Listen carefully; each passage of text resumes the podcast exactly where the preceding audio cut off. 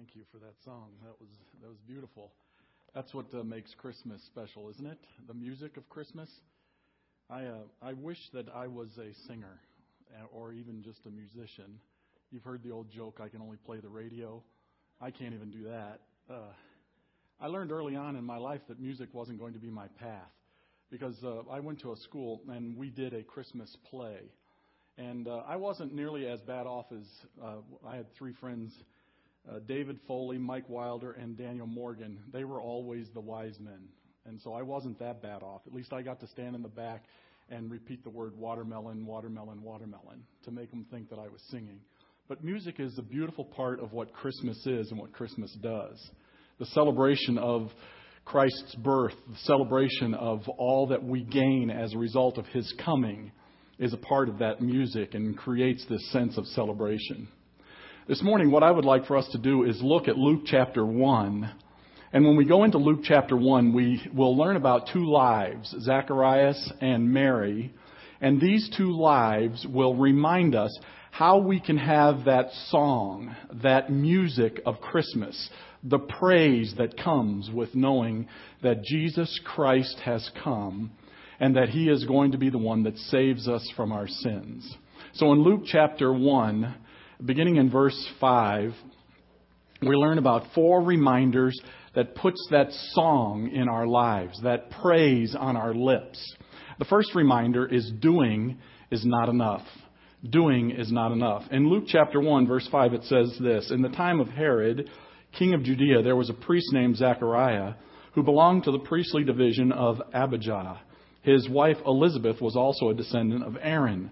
Both of them were upright in the sight of God, observing all the Lord's commandments and regulations blamelessly. But they had no children because Elizabeth was barren and they were both well along in years. Zechariah, his name means Jehovah remembered. Elizabeth's name means God is abundant, or to swear an oath of allegiance to God is also a part of that kind of worshiping him. And it's kind of ironic that there are two people that are described by this writer, Luke, described as people that are blameless, people that are doing something. You know, Zechariah is a priest. You can't get any better than that in this culture in particular. They are doers. But something is missing here, and that is a child. It says that Elizabeth is barren. She is unable to conceive. She can't have children. And to kind of make that worse, she's old, as is her husband. They are too old for children. And this, in that culture, was a stigma. It was a thing that made people look upon them as, as missing something from God. God has uh, kind of ignored them and not blessed them because they don't have children. And each year that passed was a reminder to them that they were missing something, that something was not there. But they were both very much involved. Notice what happens with Zechariah. He is doing so much. He is involved. And look at verse 8.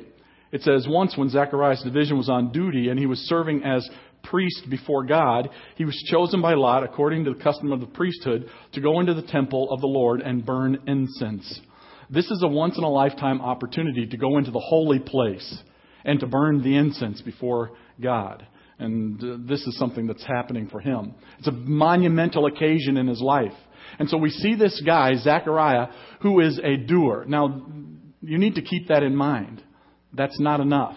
And we're going to see that at the end here uh, of his uh, explanation of who he is. He is involved. He is working. He is, he is absolutely the model person when you look at him of someone who is righteous, someone who is practicing righteous things. He is the model for that what we're going to discover, but that's not enough. In order to have that song renewed in your heart, in order to have that praise on your lips, there's got to be something else. Not just doing. You know, oftentimes we get caught up in that. We get caught up in doing because people can see that.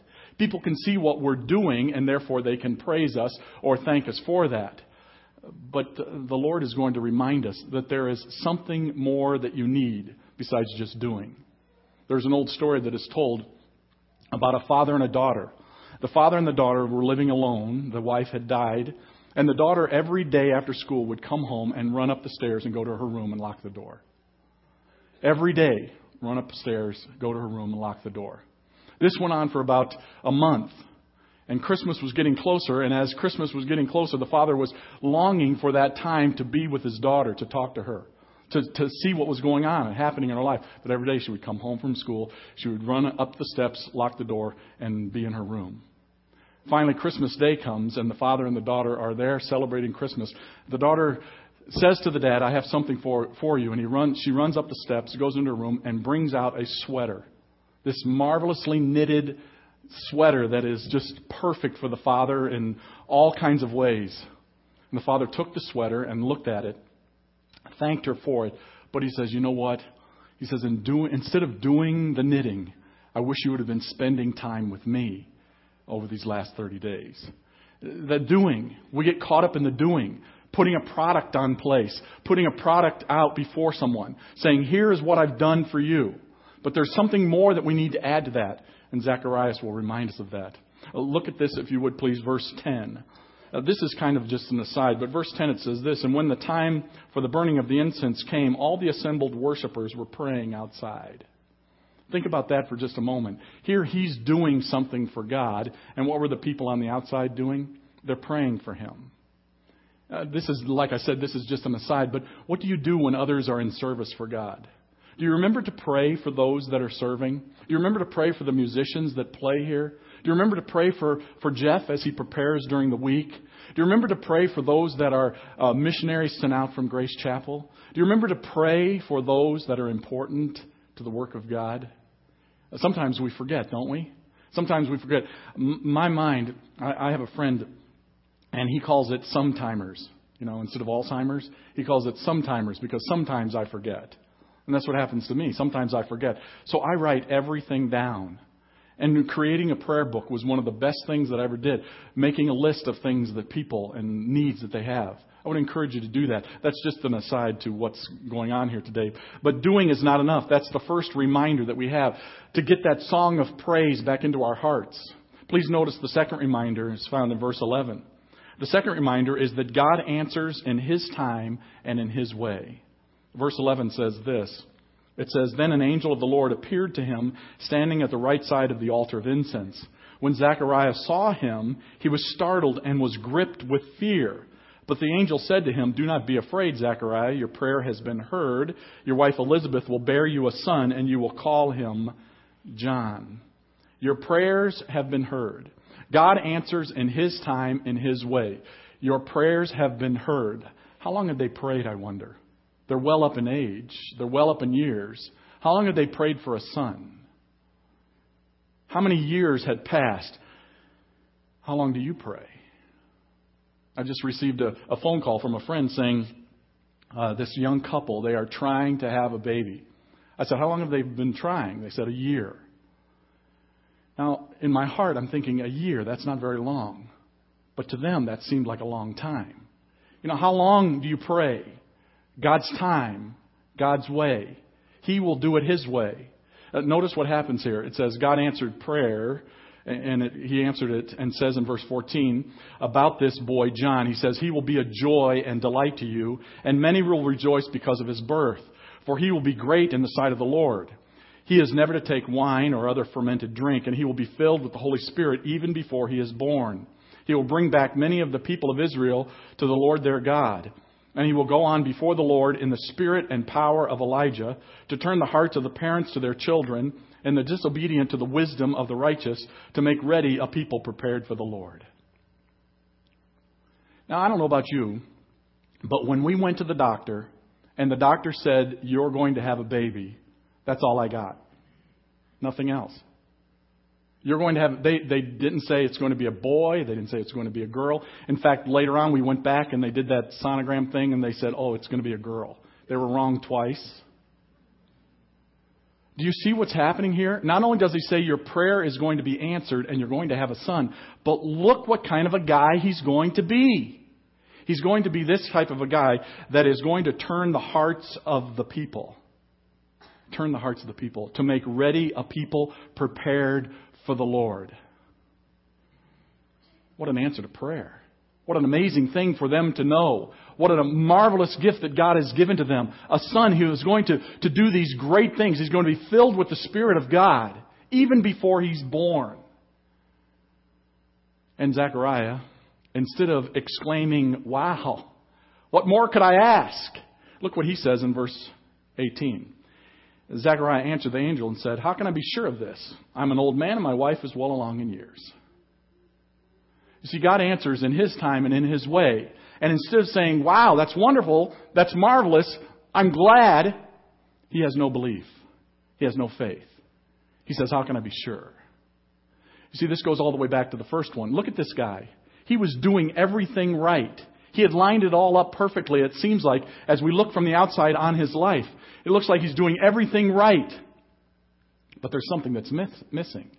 And what's missing is faith, belief. And look at verse 19. It says, The angel said to him, I am Gabriel. I stand in the presence of God, and I have been sent to speak to you and to tell you this good news. What better way to add credibility to yourself than number one, I'm an angel. Number two, I've been in the presence of God. Number three, God gave me the message to tell you that you're going to have a son, and this is the type of guy he's going to be. Uh, it's not enough, though for Zechariah. And the angel knows that. And so look what happens. And now you will be silent and not be able to speak until the day this happens because you did not believe my words, which will come true at their appointed time. It's not going to happen. You're, you're going to be silent. You're going to be unable to speak. You see, the music, the praise, goes away out of way out of your lips, is gone because you don't believe. You see, we forget that God has His time, God has His plan, God has His ways. When He says it's time, or it's you, or I want something from you, we say yes instead of why. Why is that? What do you want me to do? How can this be? You see, Zechariah made a, a, mistake in forgetting to trust in what God is able to do. You see, I would have thought that being a good Hebrew, that Zacharias would have said to the angel, You mean like Sarah and Abraham? Remember, they were old. They had a child. But he forgets all of that and thinks only of himself and looks only at himself and says, You know what? I'm old. My wife's old. We can't have children. You see, we need to be reminded that God answers in His time and in His way. Look at verse 22. It says, Meanwhile, the people were waiting for Zechariah and wondering why it took so long in the temple. When he came out, he could not speak to them. They realized he had seen a vision in the temple, for he kept making signs to them, but remained unable to speak. At the end of that uh, little passage there, it will tell you that Elizabeth did conceive. God tells us that we need to remember that doing is not enough, we need to be reminded that God does things in His time and in His way. Please notice the third reminder that comes to us in Luke chapter 1, verse 26. The scene changes completely from Zechariah in the temple to Mary in verse 26. It says, In the sixth month of Elizabeth's pregnancy, God sent the angel Gabriel to Nazareth, a town in Galilee, to a virgin pledged to be married to a man named Joseph, a descendant of David. The virgin's name was Mary. The angel went to her and said, Greetings, you who are highly favored, the Lord is with you. The third reminder is confusion is not faithlessness. Confusion is not faithlessness. Well, what happens here is the angel appears to Mary, a young woman. Now, we're talking 14, 15 years old. Some have even said she might have been younger. She is a young woman. She is a virgin. She's never known a man. She is pledged to be married to Joseph. And the angel comes to her and says, You're going to have a baby. Uh, Mary's response is, is a little bit different. You say, well, you're being awfully hard on Zacharias for saying that he, is, he, he doesn't believe. I'm not being hard. I'm just telling you what the Bible says. The Bible says he didn't believe. That's not the case with Mary. Mary's confused. She doesn't understand the biology of this thing.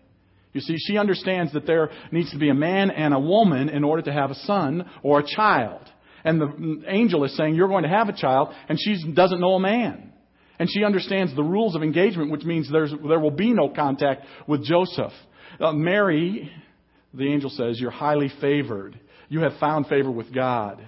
It's the same idea of Genesis chapter 6, verse 8, where it talks about Noah who found favor with God and was the one chosen to save people with the ark. Mary is highly favored, but she is no different than you and I. You see, Mary is this woman who has found grace who has found favor with God. She is not someone that is sinlessly perfect. She is someone that is just like you and I, that God has come to and said, I want to use you for a marvelous thing, and that is to bear the child of God. Uh, don't mistake confusion for faithlessness. Look at verse 29. Mary was greatly troubled at his words and wondered what kind of greeting this might be. But the angel said to her, Do not be afraid, Mary. You have found favor with God. You will conceive and give birth to a son, and you are to call him Jesus. He will be great and will be called the Son of the Most High. The Lord God will give him the throne of his father David, and he will reign over Jacob's descendants forever. His kingdom will never end. And Mary's response? How will this be since I am a virgin? She's confused by this. Uh, it happens, doesn't it? God comes to us with these uh, uh, things that He wants us to do, and He says, This is what I want from you. I want you to participate. I want you to be a part of this or to do something. And oftentimes we just say no. Instead of asking God, how can we make this happen? How can we make this work? That's Mary's question. How will this be? Her confusion is not over what God is able to do. Her confusion is over how will we make this happen, God? How will it come to pass? You see, confusion is not faithlessness. Confusion is just saying, you know what, I don't understand what's happening here. And that can happen to a lot of us, right? I can remember the, the conversation that came about in my mind about coming and being a part of a school in Cincinnati, Cincinnati Hills Christian Academy. You know, why this place? Why was that for me? God deciding that this is what it would be. You know, there are all kinds of questions that we can have to answer when God brings us to these places. But there's a difference between being confused and having no belief. You see, Mary was in, and you'll see that in just a moment. But she was confused as to how God was going to do it, and the angel explains that to her. That leads us to the fourth reminder. The fourth reminder is faith is relying on what God can do. Zechariah did not do that. Here he was, someone in the temple, someone who had seen God in this, this way in the temple, and he was unable to, to grasp that and say, You're right, let's go. It will happen. Mary was just the opposite. Mary had faith relying on what God said, because look at what happens in verse 35. The angel answered, The Holy Spirit will come on you, and the power of the Most High will overshadow you. So the Holy One to be born will be called the Son of God. Even Elizabeth, your relative, is going to have a child in her old age, and she who said to be unable to conceive is in her sixth month, for no word from God will ever fail. In verse 37, the King James Version, many of you might remember that, it's, it's for with God nothing shall be impossible. Faith is relying on what God can do. The miracle ex- is explained. The angel says to her, You know what? This is what's going to happen. The Holy Spirit is going to come upon you and you're going to have a child as a result of the Holy Spirit. And then the, the explanation then is comforted. She's comforted by a, a, a person in her own life who has a past experience of God doing something for her. He, he, uses the example of Elizabeth. He says, even Elizabeth, your relative, is going to have a child in her old age. So the angel is using these things of life to say, you know, this is what's going to happen. Now, the other part that makes Zacharias kind of a, a, a tough, uh, a tough on Zacharias is he's old. He ought to know better. He should be able to look back in his life at things that God has done before. And so when the angel says, You're going to have a child, he should have said, You're right, we are. Because you said I am. Not because of me. And Mary, this young woman, relies on the words of God. God's word will never fail. Nothing with God is impossible. Do you have those things that when you are challenged spiritually, do you have those things that you can look back on and see where God worked before? I was in college and I wanted to travel to the Philippines and play basketball with a group of, of, of other basketball players. And the first thing that we had to do was make sure all our shots are up to date. You know, this is in 1979. Uh, 79. And I walk in, and I had never had a uh, smallpox shot or any of that kind of stuff like that. And I walked in, and the, the nurse said, "You can't, you can't do this." I, I had very poor. I have very poor skin. I had uh, a, a, a acne problem, and she said that that vaccine will spread beyond where it should, and you're you you you're in, you can't do this. You can't go. I was devastated because I really wanted to go, and so what I did was I went to my my coach, my basketball coach. And I said to him, I said, I, I, I can't go to the Philippines. And he says, Why? I said, Well, because the nurse says I can't go. He goes, Well, why, why can't you go? And I said, Well, because the shot's going to be a bad thing and it's going to spread and I could get smallpox and all this kind of stuff. He took his fingers and he went like this, just like that. He goes, That's what that is to God, that shot. He said, He can overcome that. And then my coach began to tell me of stories and experiences in his own life where God had overcome things and done things in his life. And as a result of those stories, he says, Let's go. And he went with me, and we got the shot. And the nurse, I'll never forget, she took a bottle cap and covered the shot and taped it. And I mean, she put alcohol all around everywhere. And every day she would check it. And I mean, it was unbelievable what all she did. And I never got had any problems, or, and I ended up going to the Philippines twice and being able to do that. But I'll never forget my coach going like this. Because you see, when, when we have the experience and we can look back and see what God has done in our past, we can hold on to those things and then use those to step out again and say, you know what? He did it before. He'll do it again. And that's what the angel does here. Listen, Elizabeth, this has happened for Elizabeth. It'll happen for you. It's okay. Let's go. And Mary is, is someone that says, I'm going to do this. Look what happens in, in verse 38. It says, I am the Lord's servant. Mary answered, May your word to me be fulfilled. Then the angel left her. Quite a different response, isn't it? Zechariah, how can this be? Mary, I'm your slave, God. I'm your slave. I will do whatever you want me to do. May your word be fulfilled. Then the angel left her. I am the slave of the Lord, the commitment, giving over to what God said, resting on what God said. You see, too many times we make this mistake in life. We think that God wants us to run and jump off of a cliff into some oblivion of, of trust. That is not biblical. Biblical faith is saying, God has said, He will do, I am going. And that's what Mary does. Mary doesn't just go, okay, I'm hoping for the best. Here we go. That's not it. Instead, she says, God, what you have said, be it fulfilled in me. Where am I supposed to go to college? How am I supposed to pay for college? What am I supposed to do with a career? How am I supposed to get through the economic times? Trust, believe, faith in what God has said that He will do. We rely upon Him. You see, as a result of these reminders and as a result of understanding what God can do and what His Word says, things are different. You see, fear at, uh, at, at shackles us and holds us in place. That's what happened to Zechariah. Zacharias was fearful. What happens? He's shut down. He can't speak. Mary, what happens to her? She says, I believe. Let's go. Now, here's the interesting thing about Mary. Right in the moment, the angel says, You're the one that's going to bear the child. And she says, I'm your slave. I'll do whatever your word says. What about Joseph? What about Joseph? Don't you want to talk to Joseph? You see, Joseph could have you stoned if it's found out that you're pregnant. Joseph can have you, your head shaved and you put in public and humiliated for this. No, no. God, you've spoken. You're going to take care of all that. I don't need to talk to Joseph because I want to do what God says. And God says, I'm the one, I'm the one. And she steps out in faith. She heard the word of God, she believed it, and she acted upon it. No excuses. You notice that? No excuses.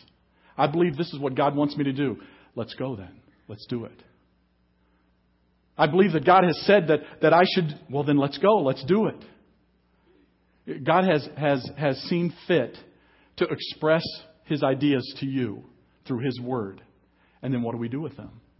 How do we respond? Do we step out in faith or do we make the excuses saying, well, I don't think so? That's not going to work. That's one of the things that's so so funny. You know, you you hear about uh, football. You know, that's what season we're in. Basketball as well, but football. You know, the the important or significant franchises in NFL football are the franchises that you rarely hear making excuses, right? The teams that make the excuses are the teams that don't accomplish anything that are always saying, you know, we don't have the running game, we don't have a line, we don't have a, a, a pass rush, we don't have defensive backs to excuses. We're done with excuses, Mary says. Instead, I'm stepping out and doing what God says. I am doing what God says. Look what happens in uh, for Zacharias. Now, we, we were hard on Zacharias, but let's not leave him there. Look what happens. If you'll go down in verse 57, it says that, this. It says, When it was time for Elizabeth to have her baby, she gave birth to a son. Her neighbors and relatives heard that the Lord had shown her great mercy, and they shared her joy. On the eighth day, they came to circumcise the child, and they were going to name him after his father, Zechariah. Let's name him Zechariah. But his mother, that's Elizabeth, spoke up and said, No, he is to be called John. Notice what people said. They said to her, There is no one among your relatives who has that name. You know, they were very family oriented. The name of Zacharias, it makes sense. Anyway, then they made signs to his father to find out what he would like to name the child. He asked for a writing tablet, and to everyone's astonishment, he wrote, His name is John. Nine months later, he got it, right? Notice what happens. Immediately, his mouth was opened and his tongue set free, and he began to speak, praising God. Not to be too hard on Zechariah, he figured it out after nine months. After nine months, what should I do? Instead of saying, How are you going to accomplish this? I should have said, You know what? I'm in. And he praises God. He thanks him and rejoices in what he has. And, and notice what happens. It says, All the neighbors were filled with awe. And throughout the hill country of Judea, people were talking about all these things. Everyone who heard this wondered about it, asking, What then is this child going to be? For the Lord's hand was with him. And then Zechariah could tell him, This is what he's going to be. It's going to be awesome. It's going to be amazing. It's going to be unbelievable. He's going to turn people's hearts from evil to good fill our hearts, our lips with praise at Christmas, to remember what God is able to do and to believe and trust in what He's doing. My family and I were gone two days over Christmas. We were gone Christmas Eve and Christmas Day. We celebrated with uh, family. And so for two days I was away from my computer, which, you know, when you teach, you're there every day and you can open it. So I came back and I opened my computer, turned it on, opened up Microsoft Outlook, and you know, you, you know how it is. You have 500 email. But it was interesting. The one that was on top was from the principal of my school and said, Sorry to inform you. That's how it started. And I thought, Oh, great, they had a meeting and I've been fired, you know, without me. I open it up, and it then gives an explanation of a student in our school whose brother died on Christmas Day. And to make kind of a compounding problem, two years ago on Christmas Day, her mother died. And he said in the email, he said, please pray for the family. That's a tough one. Not only do you feel confused, but you think, wow, this is an impossible situation for that student. But the marvelous thing is, as I sat there at my computer, right next to me was this passage open in Luke chapter 1. And I was reminded that even these things that are impossible, God can handle, God can do. And I must admit to you, my heart breaks for the young lady, but I believe that God can heal and bring her through that because He is a God of all comfort. He is a God who has promised to be there. He is a God that has promised to provide in the hour of need. So, this day after Christmas, and as the days unfold from here, allow us to remember to believe in what God says and to do what He asks us to do. Let's pray together. Father, thank you so much for this morning. Thank you so much for this place. We're so glad to be able to open your word and to be reminded of all that you can do through us.